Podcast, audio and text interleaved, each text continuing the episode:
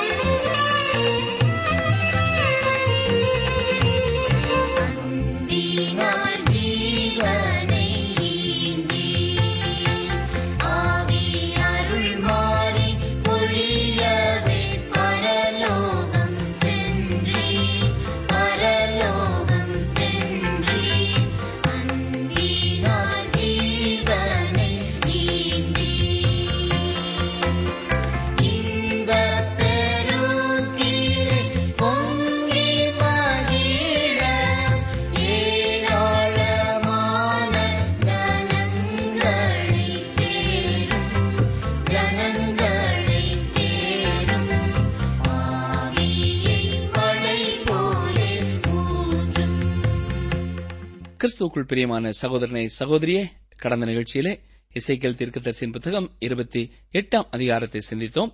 தொடர்ந்து இருபத்தி எட்டாம் அதிகாரம் பதினாறாம் வசனம் முதல் இப்பொழுது நாம் சிந்திக்கப் போகிறோம். வாசிக்கிறேன் இசைக்கியல் இருபத்தி எட்டாம் அதிகாரம் பதினாறாம் வசனம். உன் வியாபாரத்தின் மிகுதியினால் உன் கொடுமை அதிகரித்து நீ பாவம் செய்தாய். ஆகையால் நான் உன்னை தேவனுடைய பர்வதத்திலிருந்து ஆகாதவன் என்று தள்ளி காப்பாற்றுகிற கேருவாய் இருந்த உன்னை அக்னிமயமான கற்களின் நடுவே இராதபடிக்கு அழித்து போடுவேன். சாத்தானுடைய பாவத்திற்காக அவன் தண்டிக்கப்படுவான்.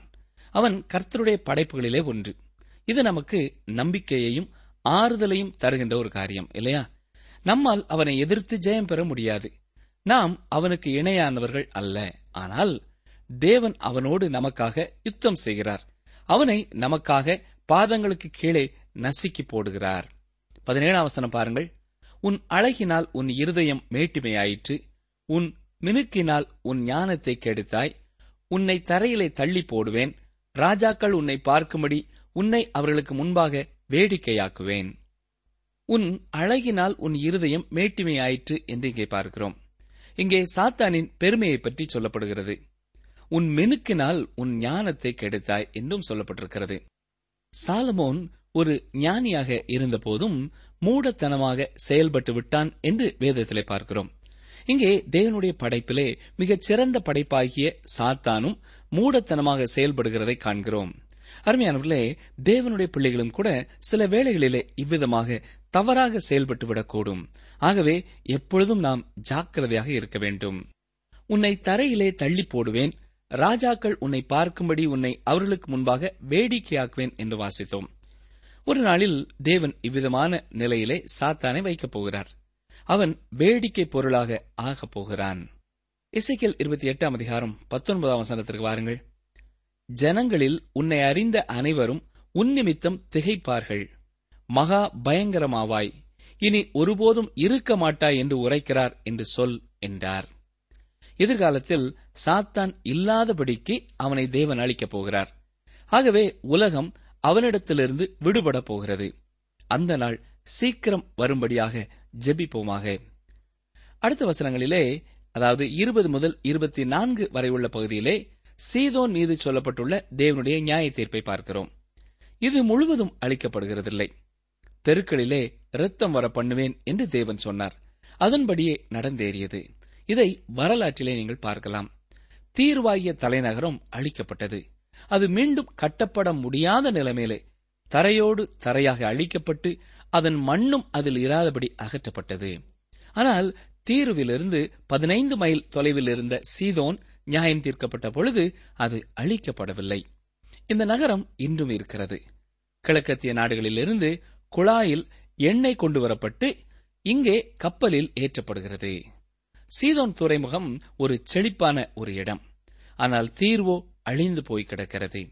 இன்று அங்கே ஒரு மீன்பிடிக்கும் கிராமம் மட்டுமே இருக்கிறது. தேவன் தான் என்ன சொல்லுகிறார் என்பதை அறிந்தே பேசுகிறார். இந்த அதிகாரத்திலே தெளிவாக தீர்க்க தரிசனம் தருகிறார். தீரு அழிக்கப்படும் ஆனால் திரும்ப கட்டப்பட மாட்டாது. சீதோன் நியாயம் தீர்க்கப்படும் ஆனால் அழிக்கப்பட மாட்டாது என்கிறார். இப்பொழுது சுமார் இரண்டாயிரத்து ஐநூறு ஆண்டுகளுக்கு முன்பாக தீரு அழிந்து போய்விட்டது. ஆனால் சீதோன் இன்றும் வாழ்ந்து கொண்டிருக்கிறது. இசைக்கியல் இருபத்தி எட்டாம் அதிகாரம் இருபத்தி ஐந்து இருபத்தி ஆறாம் வசனங்களை பார்க்கும் பொழுது அங்கே நான் இஸ்ரவேலை திரும்ப சேர்த்துக் கொள்ள எண்ணமுடையவராக இருக்கிறேன் என்று கர்த்தர் சொல்வதை பார்க்கிறோம். தேவன் இஸ்ரேல் ஜனங்களோடு கொண்டுள்ள திட்டத்தை பிசாசானவன் தடை செய்ய முடியாது. இல்லாவிட்டால் எந்த ஒரு இறையியல் வல்லுநரும் அவருடைய இந்த திட்டத்தை தடை செய்ய இயலாது. தேவன் இஸ்ரவேல் தேசத்தை மீண்டும் அதன் பூமியிலே சமாதானமாக இருக்கும்படி நிலைப்படுத்துவது அவருடைய திட்டம். சில இறையியல் வல்லுநர்கள் தேவன் இஸ்ரவேலை கைவிட்டு விட்டார் என்று சொல்கிறார்கள். அவர்கள் சொல்லுகிற கருத்துக்களிலே ஒன்று இஸ்ரவேல் ஜனங்கள் தீர்க்கதரிசிகளான ஏசாயாவோடு எரேமியாவோடு இசைக்கேல் மற்றும் தானியல் தீர்க்கதரிசிகளோடு இணைந்து போகவில்லை என்று சொல்கிறார்கள். ஆனால் நீங்கள் இந்த தீர்க்கதரிசிகளின் புத்தகங்களின் மைய கருத்தை பார்ப்பீர்கள் என்றால் தேவன் இஸ்ரவேலை கைவிட்டு விடவில்லை என்பதை நாம் அறிந்து கொள்ளலாம். ஆகவே நாம் இந்த புத்தகங்களை தெளிவாக படித்து ஆராய வேண்டும். அது நமக்கு வேத வார்த்தைகளில் நமக்கு புதிய வெளிச்சத்தை தரும். நாம் பார்க்கின்ற இந்த வசனத்திலும் கூட தேவன் இஸ்ரவேலை திரும்ப சேர்த்து கூட்டிக் கொள்வதை குறித்து சொல்லப்பட்டிருக்கிறது. இப்பொழுது இருபத்தி ஒன்பதாம் அதிகாரத்திற்குள்ளே கடந்து வருவோம். அநேக வேத வல்லுநர்கள் எகிப்தை குறித்த தீர்க்க தரிசனங்கள் தீர்வை குறித்த தீர்க்க தரிசனங்களை விட ஆர்வம் தரக்கூடியவை என்று சொல்கிறார்கள். இதிலே எகிப்தை குறித்த சிறப்பான தீர்க்க தரிசனங்களை பார்க்கிறோம். எகிப்து ஒரு பெரிய தேசம். அது அழிக்கப்படவில்லை. பல நூற்றாண்டுகளாக அது தன்னுடைய பெருமையை நிலைநாட்டி வருகிறது. இந்த தேசம் மிகவும் பழமையானதாகும். இந்த தேசத்தை சுற்றிலும் எந்த பாதுகாப்பு சுவரும் எழுப்ப வேண்டியதில்லை. இந்த தேசத்திற்கு பாலைவனமே பெரும் சுவர் போல பாதுகாப்பாக இருக்கிறது. இந்த தேசத்தின் ஒரே நுழைவு வாயில் நைல் நதி சமவெளியே. எய்த்து தேசம் தன்னை பாதுகாக்க விரும்பினால் இங்கேயே பாதுகாப்பு ஏற்பாடுகளை செய்ய வேண்டும். நீங்கள் எகிப்தை சென்று பார்த்தீர்கள் என்றால் அங்குள்ள நகரங்களைச் சுற்றி சுவர்கள் இல்லை என்பதை காணலாம். சுவர்கள் அவசியமும் இல்லை. அடுத்ததாக எகிப்தியர்கள் நாற்பது ஆண்டுகள் சிறைப்பட்டு போவார்கள் என்று தேவன் சொல்லுகிறதை வசனங்களிலே நாம் பார்க்கிறோம். கவனியங்கள் வாசிக்கிறேன். இசைக்கியல் இருபத்தி ஒன்பது முதல் இரண்டு வசனங்கள். பத்தாம் வருஷம் பத்தாம் மாதம் பன்னிரெண்டாம் தேதியிலே கர்த்தருடைய வார்த்தை எனக்கு உண்டாகி. அவர் மனுபுத்திரனே நீ எகிப்தின் ராஜாவாகிய பார்வோனுக்கு எதிராக உன் முகத்தை திருப்பி அவனுக்கும் எகிப்து முழுதுக்கும் விரோதமாய் தீர்க்க தரிசனம் உரைத்து சொல்ல வேண்டியது என்னவென்றால் எகிப்து தேசத்திற்கு எதிராக தான் இருப்பதாக இங்கே தேவன் தெளிவுபட கூறுகிறார். இந்த எகிப்து தேசமே இஸ்ரேல் ஜனங்களை அடிமைப்படுத்தின தேசம் கொடுமைப்படுத்தின தேசம். அவர்களுக்கு பல தெய்வ வழிபாட்டை அறிமுகப்படுத்தினார்கள். சரீரத்திலே ஒரு முள் போல இஸ்ரவேல் தேசத்திற்கு எகிப்து தேசம் பல ஆண்டுகளாக இருந்தது. இருந்த போதிலும் இஸ்ரவேல் அடிக்கடியாக உதவி கேட்டு எகிப்திடம் ஓடியது. சில காரணங்களால் இஸ்ரவேல் ஜனங்கள் எகிப்தை சார்ந்திருந்தார்கள் என்பதை நாம் அறிய முடிகிறது. ஆனால் தேவன் இங்கே தான் எகிப்துக்கு எதிராக இருப்பதாகவும் அது வீழ்ச்சியை சந்திக்கும் என்றும் கூறுகிறார். இசைக்கல் இருபத்தி ஒன்பதாம் அதிகாரம் மூன்றாம் வசனம் பாருங்கள். கர்த்தராகிய ஆண்டவர் சொல்லுகிறார் எகிப்தின் ராஜாவாகிய பார்வோனே நீ உன் நதிகளின் நடுவிலே படுத்துக்கொண்டு என் நதி என்னுடையது நான் அதை எனக்காக உண்டு பண்ணினேன் என்று சொல்லுகிற பெரிய முதலையே இதோ நான் உனக்கு விரோதமாய் வந்தேன். பெரிய முதலை என்பது கடலிலே வாழ்கின்ற பிராணிகளில் வலிமை வாய்ந்த ஒன்றாகும். பார்வோனை தேவன் இதற்கு ஒப்பிடுகிறார். இது என்னுடைய நதி என்று அந்த முதலை சொல்லுகிறது. எகிப்தியர்கள் எல்லா விதமான பறவைகள் மிருகங்கள் மூட்டை பூச்சிகளை வணங்கினார்கள். எயித்திற்கு எதிராக தேவன் அனுப்பின எல்லா வாதைகளையும் நீங்கள் கவனித்து பார்ப்பீர்களானால் அது அவர்கள் வணங்கிய தெய்வங்களுக்கு எதிராக அனுப்பப்பட்டது போல காணப்படும். அவர்கள் வணங்கிய தெய்வத்தின் உருவத்தை உடைய பிராணிகளையே தேவன் அனுப்பினார். இந்த வாதை மிகவும் கொடியதுதான். அதே வேளையிலே தேவன் நகைச்சுவை உணர்வு உடையவர் என்பதையும் இங்கே பார்க்க முடிகிறது. உதாரணமாக ஒரு காரியத்தை பார்ப்போம். எய்ப்தியர்கள் தவளை தலையையுடைய பெண் தெய்வத்தை வணங்கி வந்தார்கள். அப்படி இருக்கும் பொழுதுதான் தேவன் வாதையில் தவளைகளை அனுப்பினார். வீட்டிலே படுத்திருந்த இந்த ஜனங்கள் காலையில் எழுந்திருக்கும் போது அநேகம் தவளைகளை வீட்டிலே பார்க்கிறார்கள். இப்பொழுது என்ன செய்வார்கள்? அந்த பெண் தெய்வங்களை அடித்துக் கொள்வார்களா தேவன் அப்பொழுது அவர்களை பார்த்து புன்னகை பூத்திருப்பார் என்று நாம் நம்பலாம். இங்கே நாம் பார்க்கின்ற வேத பகுதியிலே சொல்லப்பட்டுள்ள பார்வோனின் பெயர் பார்வோன் கோப்ரா என்பவராகும். இவன் பார்வோன் நீகோவின் பேரன். பார்வோன் நீகோதான் யோசியா ராஜாவை மிகிதோவில் வைத்து தோற்கடித்தவன். யூதா ராஜாவாகிய இந்த யோசியா அந்த யுத்தத்திலே கொல்லப்பட்டான். எருசலேம் முற்றுகையிடப்பட்டிருந்த பொழுது யோயாக்கீம் யோயாக்கீன் மற்றும் சிதேக்கியா போன்ற ராஜாக்கள் இந்த பார்வோன் ஹோப்ராவினிடத்திலே சென்றார்கள். இந்த எய்த்திய படைகள் பொய்னீசியா வழியாக வந்து கல்தேயரை எருசலே மீது அவர்கள் போட்டிருந்த முற்றுகையை எடுக்கும்படியாக கட்டாயப்படுத்தினார்கள். எரேமியா தீர்க்கதரிசி இந்த பார்வோன் ஹோப்ராவின் அழிவை குறித்து தீர்க்க தரிசனம் கூறுகிறதை எரேமியா நாற்பத்தி ஆறாம் அதிகாரம் இருபத்தி ஐந்து இருபத்தி ஆறாம் வசனங்களிலே பார்க்கலாம். வாசிக்கிறேன்.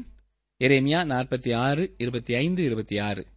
இஸ்ரவேலின் தேவனாகிய சேனைகளின் கர்த்தர் சொல்லுகிறது என்னவென்றால் இதோ நான் நோ என்னும் பட்டணத்தில் உள்ள திரளான ஜனங்களையும் பார்வோனையும் எகிப்தையும் அதன் தேவர்களையும் அதன் ராஜாக்களையும் பார்வோனையும் அவனை நம்பியிருக்கிறவர்களையும் விசாரித்து அவர்கள் பிராணனை வாங்க தேடுகிறவர்களின் கையிலும் பாபிலோன் ராஜாவாகிய நேபுகாத் நேச்சாரின் கையிலும் அவனுடைய சேவகரின் கையிலும் அவர்களை ஒப்புக் கொடுப்பேன் அதற்கு பின்பு அது பூர்வ காலத்தில் இருந்தது போல் குடியேற்றப்படும் என்று கர்த்தர் சொல்லுகிறார் என்று வாசிக்கிறோம்.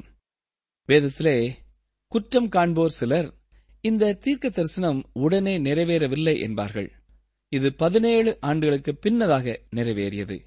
அது மட்டுமல்ல நீங்கள் இந்த தீர்க்க தரிசனங்களை மிகவும் கவனமாக வாசித்து பார்ப்பீர்களானால் இந்த தீர்க்க தரிசனத்தின் உடனடியான நிறைவேறுதலை குறித்து அங்கே சொல்லப்படவில்லை என்பதை நீங்கள் அறிந்து கொள்ள முடியும். இந்த தீர்க்க தரிசனங்கள் எஸ்ஐகேல் மூலமாக அப்பொழுது சொல்லப்பட்டாலும் தேவன் கூறியபடியே எகிப்து பதினேழு ஆண்டுகளுக்கு பின்பதாக அளிக்கப்பட்டது அடுத்ததாக எகிப்திற்கு என்ன நடக்கும் என்பதை குறித்து தேவன் கூறுகிற காரியங்களை சற்றே கவனிங்கள் வசனம் பதிமூன்று பாருங்கள். இசைக்கேல் இருபத்தி ஒன்பதாம் அதிகாரம் பதிமூன்றாம் வசனம். கர்த்தராகிய ஆண்டவர் சொல்லுகிறது என்னவென்றால் நாற்பது வருஷம் முடியும் போது நான் எகிப்தியரை அவர்கள் சிதறுண்டிருக்கிற ஜனங்களிடத்திலிருந்து சேர்த்து கொண்டு பதினேழு ஆண்டுகள் கழித்து பாபிலோன் ராஜா நேவ்காத் நேச்சார் வந்து எகிப்தை சிறைப்பிடித்துச் சென்றான். அவர்கள் நாற்பது ஆண்டுகளாக அங்கே சிறை கைதிகளாக காணப்பட்டார்கள். இஸ்ரேல் மக்கள் எழுபது ஆண்டுகளாக சிறைப்பட்டிருந்தது உங்களுக்கு ஞாபகத்தில் இருக்கலாம். இப்பொழுது இசைக்கியல் இருபத்தி ஒன்பதாம் அதிகாரம் பதினான்காம் வசனத்திற்கு வாருங்கள். எகிப்தியரின் சிறையிருப்பை திருப்பி அவர்களை அவர்களுடைய ஜனன தேசமாகிய பத்ரோஸ் தேசத்திலே திரும்பி வர பண்ணுவேன் அங்கே அவர்கள் அற்ப ராஜ்யமாயிருப்பார்கள். தொடர்ந்து பதினைந்தாம் வசனத்தை பார்ப்போம். அது இனி ஜாதிகளின் மேல் தன்னை உயர்த்தாமல் மற்ற ராஜ்யங்களிலும் அற்பமானதாயிருக்கும். அவர்கள் இனி ஜாதிகளை ஆளாதபடிக்கு அவர்களை குறுகி போக பண்ணுவேன். பழங்காலத்திலே எகிப்தே ஒரு வலிமை வாய்ந்த நாடாக விளங்கியது. அவர்கள் வரலாற்றின் துவக்க காலத்திலேயே அவ்வாறு காணப்பட்டார்கள். அவர்களுடைய நினைவு சின்னங்கள் கல்லறைகள் கட்டிடங்கள் அவர்களுடைய சிறந்த நாகரிகத்தை வெளிப்படுத்துகிறது. அதற்கு இணை வேறு எதுவும் இல்லை. கிரேக்கர்களும் எகிப்தியர்களிடத்திலே அநேக காரியங்களை கற்றுக்கொண்டார்கள் என்று வரலாற்று ஆசிரியர்கள் கருதுகிறார்கள். எகிப்து ஒரு பெரிய தேசம். ஆனால் தேவன் அதை பார்த்து சொல்கிறார் நான் நேபுகாத் நேச்சார் உன்னை பிடிக்கும்படி விட்டு விடுவேன் மட்டுமல்ல நீங்கள் நாற்பது ஆண்டுகள் சிறைப்பட்டு போவீர்கள். இறுதியிலே உங்கள் தேசத்திற்கு திரும்பி வருவீர்கள். ஆனால் அப்பொழுது நீங்கள் மற்ற ராஜ்யங்களிலும் அற்பமாயிருப்பீர்கள் என்று சொல்கிறார்.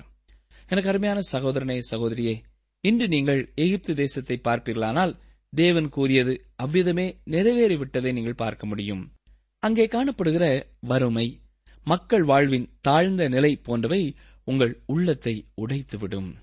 இசைக்கியல் இருபத்தி ஒன்பதாம் அதிகாரம் பத்தொன்பது இருபதாம் வசனங்களை பார்க்கும்பொழுது பாபிலோனின் நேபுகாத் நேச்சார் தீரு எகிப்து இஸ்ரவேல் இன்னும் இதுபோன்ற ராஜ்யங்களை வெற்றி கொள்ள வேண்டும். பாபிலோனே உலகத்தின் முதலாவதான பெரிய வலிமை வாய்ந்த நாடாக இருந்தது. இதனைத் தொடர்ந்து நாம் இசைக்கியல் முப்பதாம் அதிகாரத்திலிருந்தும் சில காரியங்களை கற்றுக்கொள்ளப் போகிறோம் இந்த அதிகாரம் எகிப்தின் மீது பாடப்பட்ட புலம்பலாகும். இசைக்கியல் எகிப்தின் அழிவை குறித்து சொல்லுகிறார். உண்மையில் எகிப்து ஒரு அழிவை கண்ட தேசமாகவே காணப்படுகிறது. பாருங்கள் இசைக்கேல் முப்பதாம் அதிகாரம் முதலாம் வசனம். கர்த்தருடைய வார்த்தை எனக்கு உண்டாகி அவர். இந்த வார்த்தைகள் எத்தனை முறை இந்த புத்தகத்திலே வருகிறது என்று சொல்ல முடியாத அளவிற்கு அடிக்கடி வருகின்றன. இது யாருடைய வார்த்தைகள் என்பதை குறித்து யாருக்கும் சந்தேகம் வந்துவிடக்கூடாது என்பதிலே இசைக்கேல் கவனமாக இருக்கிறார். இரண்டாம் மூன்றாம் வசனங்களையும் நாம் பார்க்கும் பொழுது இதுவே புலம்புவதற்கும் அழுவதற்கும் அலறுவதற்கும் உள்ள நேரம் என்று பார்க்கிறோம். அங்கே மந்தாரமான நாள் என்பது வினோதமானது. கவனிங்கள் வாசிக்கிறேன். மனுபுத்திரனே நீ தீர்க்க தரிசனம் சொல்லு. கர்த்தராகிய ஆண்டவர் சொல்லுகிறது என்னவென்றால் ஐயோ ஆபத்து நாள் வருகிறதென்று அலறுங்கள். நாள் சமீபமாயிருக்கிறது. ஆம் கர்த்தருடைய நாள் சமீபமாயிருக்கிறது. அது மந்தாரமான நாள். அது புறஜாதிகளுக்கு வரும் காலம். அங்கே மந்தாரமான நாள் என்பது வினோதமானது ஏனென்றால் அங்கே மேகம் வருவதே அபூர்வம். மழை மேகம் மிகவும் குறைவாகவே அங்கே வரும். அவர்கள் தங்களுடைய தண்ணீர் தேவைக்கு நைல் நதியையே நம்பியிருக்க வேண்டும். இவர்கள் நைல் நதியின் முதலைகளையும் மற்றும் அநேக விலங்குகளையும் பறவைகளையும் மூட்டை பூச்சிகளையும் வணங்கினார்கள். அது புறஜாதிகளுக்கு வரும் காலம் என்று சொல்லப்பட்டிருக்கிறது. தேசங்களின் காலம் என்று மொழிபெயர்க்கப்பட்டால் பொருத்தமாயிருக்கும். நாம் இப்பொழுது இந்த காலத்திலேயே இருக்கிறோம். உலகமெங்கிலும் உள்ள தேசங்கள் கலங்கிக் கொண்டிருக்கும் காலங்கள். இசைக்கியல் முப்பதாம் அதிகாரம் நான்காம் வசனத்தை பார்க்கும் பொழுது அந்நாட்களிலே எகிப்திற்கும் எத்தியோப்பியாவிற்கும் கூட்டு உடன்பாடு இருந்தது. அவர்களிடையே அநேக வேளைகளிலே பகைமையும் போரும் இருக்கத்தான் செய்தன. சில வேத வல்லுநர்கள் இவ்வாறு கருதுகிறார்கள். மோசே பார்வோனின் குமாரத்தியின் மகன் என்றும் அடுத்த பார்வோனாகும் நிலையிலே இருந்த பொழுதிலும் எத்தியோப்பியாவிற்கு எதிராக படையெடுத்துச் சென்றான் என்றும் கருதுகிறார்கள். பாருங்கள் இசைக்கியல் முப்பதாம் அதிகாரம் ஐந்தாம் வசனம். எத்தியோப்பியரும் பூத்தியரும் லூத்தியரும் கலந்த கூட்டமாகிய அனைவரும் கூபியரும் உடன்படிக்கைக்குள்ளான தேசத்தின் புத்திரரும் அவர்களோடு கூட பட்டயத்தால் விழுவார்கள். இந்த நாடுகளுக்கிடையே அந்நாட்களிலே கூட்டு உடன்படிக்கை இருந்தது. ஆனாலும் இவைகள் எல்லாமே நேபுகா தேச்சாரால் பிடிக்கப்பட்டு பாபிலோனின் கட்டுப்பாட்டிற்குள்ளே கொண்டு வரப்பட்டது. ஆகவே நேபுகாத் நேச்சார் ஒரு உலக ஆட்சியாளனாக மாறிப்போனான். நாம் தானியல் இரண்டாம் அதிகாரத்திலே பார்க்கின்ற சிலையின் தலை பசும் பொன்னாய் இருந்தது என்று குறிப்பிடப்படுவது இந்த நேபுகாத் நேச்சாரை பற்றியே ஆகும். நாம் இந்த அதிகாரத்திலே நான்கு பெரிய வல்லரசுகளை பார்க்கிறோம். இப்பொழுது ஆறாம் வசனத்தை பாருங்கள். இங்கே இஸ்ரவேல் மட்டுமல்ல எகிப்தின் உதவியை நாடுகின்ற இந்த எல்லா நாடுகளுமே தேவனால் நியாயம் தீர்க்கப்பட்டது என்பதை நாம் பார்க்கிறோம். இசைக்கியல் முப்பதாம் அதிகாரம் பனிரெண்டாம் வசனம் வாசிக்கிறேன். அப்பொழுது நான் நதிகளை வற்றி போக பண்ணி தேசத்தை துஷ்டர்களின் கையிலே விற்று தேசத்தையும் அதிலுள்ள யாவையும் அந்நிய தேசத்தாரின் கையால் பாழாக்கி போடுவேன். கர்த்தராகிய நான் இதைச் சொன்னேன். நாம் ஏற்கனவே சிந்தித்தது போல இந்த நைல் நதிகளுக்கு அநேக கிளை நதிகள் உண்டு. இந்த செழிப்பான நிலப்பகுதியிலே அநேக கால்வாய்களும் உண்டு. அதற்கு அருகிலே கோசான் தேசம் இருக்கிறது. இஸ்ரவேலர்கள் முதலாவது எகிப்திற்கு வந்தபொழுது இங்கேதான் தங்கினார்கள். நான் நதிகளை வற்றி போக பண்ணி தேசத்தை துஷ்டர்களின் கையிலே விற்று என்று வசனம் சொல்கிறது. இந்த எகிப்து பிற்காலத்திலே மகா அலெக்சாண்டர் கைகளிலே விழுந்தது. அலெக்சாண்டர் மறித்த பின்பு அவருடைய படை தளபதிகள் அவர் கட்டுப்பாட்டிலே இருந்த தேசங்களை கையிலே எடுத்துக் கொண்டார்கள். பிறகு கிளியோபாட்ரா என்பவள் எகிப்திலே ஆட்சி புரிந்தாள். இவள் எகிப்து தேசத்தை சேர்ந்தவள் அல்ல. இவள் கிரேக்க தேசத்தைச் சேர்ந்தவள். தேசத்தையும் அதிலுள்ள யாவையும் அந்நிய தேசத்தாரின் கையால் பாழாக்கி போடுவேன் என்று வசனம் சொல்லுகிறது. எகிப்து பின்னாட்களிலே அந்நிய தேசத்தாரின் கட்டுப்பாட்டிற்குள்ளே வந்தது. அவர்களே ஆண்டு வந்தார்கள். அது மட்டுமல்ல தேசமும் பாழாகி போய்விட்டது. அதாவது நிலமும் பாழான நிலைமையிலே மாறிவிட்டது. தேவன் கூறியது போலவே இந்த நைல் நதி ஓரமாக இருந்த டெல்டா பகுதி நிலங்கள் இன்றைய நாட்களில் பயிர் வைப்பதற்கு ஏற்றதாக இல்லை. தேவன் தாம் சொன்னபடியே நிறைவேற்றிவிட்டார். அடுத்ததாக இந்த ஒரு சிறப்பான ஒரு தீர்க்க தரிசனத்தையும் நாம் பார்க்கிறோம். கவனிங்கள் வாசிக்கிறேன். இசைக்கியல் முப்பதாம் அதிகாரம் பதிமூன்றாம் வசனம். கர்த்தராகிய ஆண்டவர் சொல்லுகிறது என்னவென்றால் நான் நரகலான விக்கிரகங்களை அழித்து நோப்பின் சிலைகளை ஒளிய பண்ணுவேன். இனி எகிப்து தேசத்தில் ஒரு அதிபதியும் இரான். நான் எகிப்து தேசத்தில் பயம் உண்டாக்கி நான் நரகலான விக்கிரகங்களை அழித்து நோப்பின் சிலைகளை ஒளிய பண்ணுவேன் என்று சொல்லப்படுவதிலே நோப் என்பது மெம்பிசை குறிக்கிறது. இசைக்கியலின் காலத்திலே எகிப்திலே இந்த நகரம் பெயர் பெற்று விளங்கியது. இது ஒரு செல்வ செழிப்பான நகரம். இதிலே தெருவின் இரண்டு பக்கங்களிலேயும் முழுவதிலும் சிலைகள் நிரம்பியிருந்தது. இதுவே அந்த நகரத்தின் அழகுபடுத்துதலாகும். இந்த நகரத்தை போன்று வேறு எந்த நகரத்திலையும் நீங்கள் பார்க்க முடியாது. ஆகவே தேவன் சொல்லுகிறார் நோப்பின் சிலைகளை ஒளிய பண்ணுவேன் என்று சொல்லுகிறார். இப்பொழுது அந்த நகரத்தின் அழிவுகளை பார்க்கும் பொழுது அங்கே ஒன்றுமே இல்லை. அந்த பகுதியை சுற்றி பார்த்த ஊழியர் ஒருவர் அங்கே ராம்சேஸ் என்ற ஒரே ஒரு சிலையை தவிர வேறொன்றும் காண இயலவில்லை என்று சொல்கிறார் ஆம் தேவன் தாம் கூறியபடியே அந்த நகரத்திற்கு செய்தார். இனி எய்த்து தேசத்திலே ஒரு அதிபதியும் ஈரான் என்றும் வசனம் சொல்கிறது எகிப்தின் ராஜவம்சத்திலே வந்த ஒருவரும் இன்று இல்லை. எந்த ஒரு ஆட்சியாளரும் சிறந்த ஒரு மனிதன் என்று சொல்லக்கூடிய அளவிலே இல்லை. இவர்கள் இப்பொழுது மற்ற நாடுகளிலேயே உதவிக்காக எதிர்பார்த்து காத்திருக்க வேண்டியதாயிருக்கிறது. இசைக்கில் முப்பதாம் அதிகாரம் பதினைந்தாம் வசனத்திற்கு வாருங்கள். எகிப்தின் பலனாகிய சீனின் மேல் என் உக்கிரத்தை ஊற்றி நோ பட்டணத்தின் ஏராளமான ஜனத்தை சங்கரிப்பேன். சீனின் மேல் என் உத்தரத்தை ஊற்றி என்று இங்கே வாசிக்கிறோம். இது பெலூசியம் என்ற இடத்தை குறிக்கிறது. இது இப்பொழுது முழுவதும் மணலுக்குள் புதைந்துவிட்டது. அடுத்ததாக நோ பட்டணத்தின் ஏராளமான ஜனத்தை சங்கரிப்பேன் என்றும் சொல்லப்பட்டிருக்கிறது. இது நைல் நதியின் மேல் பகுதியில் காணப்படுகின்ற தெபீஸை குறிக்கிறது. இது ஒரு சிறந்த நகரமாக இருந்தது. இதனுடைய அழிவுகள் அங்கே இன்னமும் காணப்படுகின்றன. ஆனால் அதனுடைய சிறப்பு அழிந்துவிட்டது. அடுத்து வருகிற வசனங்களிலேயும் தேவன் தொடர்ந்து எகிப்தின் பெரிய நகரங்களை குறித்த நியாய தீர்ப்புகளை கூறிக்கொண்டே வருகிறார். இவை எல்லாமே இப்பொழுது மறைந்து விட்டன இசைக்கியல் முப்பதாம் அதிகாரம் இருபத்தி ஒன்று இருபத்தி இரண்டாம் வசனங்களை பாருங்கள். மனுபுத்திரனே எகிப்தின் ராஜாவாகிய பார்வோனுடைய புயத்தை முறித்து போடுவேன். இதோ அது குணமாக்கத்தக்கதாக கட்டப்படுவதில்லை. அது பட்டயத்தை பிடிக்கத்தக்க பலனை அடையும்படி பத்தை வைத்து கட்டப்படுவதுமில்லை. ஆகையால் கர்த்தராகிய ஆண்டவர் சொல்லுகிறது என்னவென்றால் இதோ நான் எகிப்தின் ராஜாவாகிய பார்வோனுக்கு விரோதமாக வந்து பலன் உள்ளதும் முறிந்ததுமாகிய அவனுடைய புயங்களை முறித்து போடுவேன். பட்டயத்தை நான் அவன் கையிலிருந்து விழப்பண்ணி. எகிப்து வீழ்ந்து போகும் என்று இங்கே தேவன் மீண்டும் கூறுகிறார்.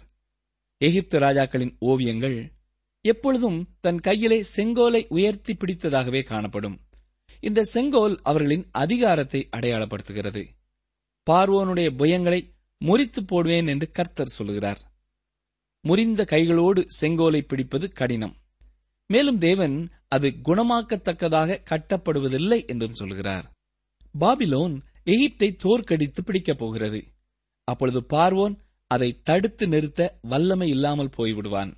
இவை எல்லாமே அவ்வாறே தேவன் கூறிய வண்ணமாகவே நிறைவேறியது.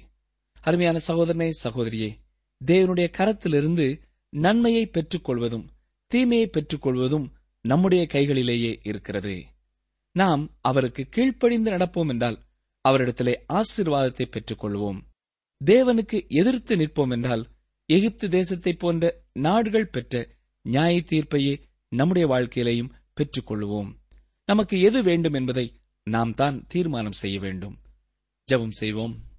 அண்ட சராசரங்களையும் படைத்த எங்கள் அன்பின் ஆண்டவரே சர்வத்தையும் சிருஷ்டித்தவரே நித்திய நியாயாதிபதியே ஜீவனுள்ள தேவனாய உம்மை அறிய எங்களுக்கு தந்த கிருபைக்காக உமக்கு ஸ்தோத்திரம் செலுத்துகிறோம். நீர் சொல்ல ஆகும் நீர் கட்டளையிட நிற்கும் என்பதை வேதத்திலே பார்க்கிறோம். உமக்கு எதிர்த்து நின்ற அத்தனை பேரையும் நீர் அழிக்க சித்தமானபடியே நீர் அழித்து போட்டீர். இன்றைக்கும் உமக்கு கீழ்ப்படுகிறவர்களுக்கு ஆசீர்வாதத்தையும் உமக்கு எதிர்த்து நிற்கிறவர்களுக்கு நியாய தீர்ப்பையும் கொடுக்கிறவரே எங்களையும் உம்முடைய சமூகத்திலே தாழ்த்தி கொடுக்கிறோம். எங்கள் வாழ்க்கையிலேயும் உமக்கு பிரியமில்லாத காரியங்களை எங்களுக்கு சுட்டி காட்டும் பொழுது அதை உம்முடைய சமூகத்திலே நாங்கள் விட்டுக் கொடுத்து உமக்கு விருப்பமான காரியங்களை தெரிந்து கொள்ள எங்களுக்கு உதவி செய்தரலும். யார் யார் இந்த நியாய தீர்ப்பை குறித்து அக்கறை இல்லாமல் பயம் இல்லாமல் இருக்கிறார்களோ அவர்கள் உணர்ந்து கொள்ளும் அளவு அவர்களுடைய வாழ்க்கையிலே அவர்களுக்கு புரிந்து கொள்ள நீர் உதவி செய்ய வேண்டும் என்று கெஞ்சுகிறோம். உம்மை குறித்து லேசாக எடுத்துக் கொள்கிறவர்கள் நீர் எவ்வளவு பெரியமானவர் எவ்வளவு பயங்கரமானவர் என்பதை உணர்ந்து கொள்ளும் உணர்வை அருளி செய்தருளும். உம்மை பின்பற்றுகிறவர்கள் இன்னமும் அதிகமாக உம்மை பின்பற்ற உதவி செய்தருளும். பரிசுத்திலே இன்னமும் வளர உதவி செய்யும். நீரே தொடர்ந்து எங்களை உடைய வசனத்தினாலே வழி நடத்தும். மீட்பர் இயேசு கிறிஸ்துவின் நாமத்தினாலே மனத்தாழ்மையோடு வேண்டிக் கொள்கிறோம் பிதாவே. ஆமேன்.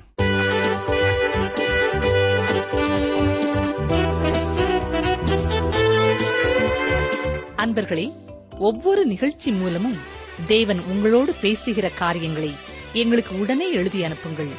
நீங்கள் கடிதம் எழுதும் பொழுது உங்கள் முகவரியுடன் உங்கள் தொலைபேசி எண்ணையும் சேர்த்து எங்களுக்கு எழுதுங்கள். எங்கள் முகவரி வேத ஆராய்ச்சி டிரான்ஸ்வர் ரேடியோ தபால் பெட்டி எண் நூற்று முப்பத்தி நான்கு திருநெல்வேலி இரண்டு தமிழ்நாடு. மீண்டும் கூறுகிறோம் வேத ஆராய்ச்சி டிரான்ஸ்வர் ரேடியோ தபால் பெட்டி எண் நூற்று முப்பத்தி நான்கு திருநெல்வேலி இரண்டு தமிழ்நாடு. எங்கள் தொலைபேசி எண் தொன்னூற்று நான்கு நாற்பத்தி இரண்டு இருபத்தி ஐந்து இருபத்தி ஆறு இருபத்தி ஏழு மற்றும் ஒரு தொலைபேசி எண் ஒன்பது ஐந்து எட்டு ஐந்து நான்கு ஆறு பூஜ்ஜியம் நான்கு ஆறு பூஜ்ஜியம். எங்கள் இமெயில் முகவரி Tamil DTP at radio eight eight two dot com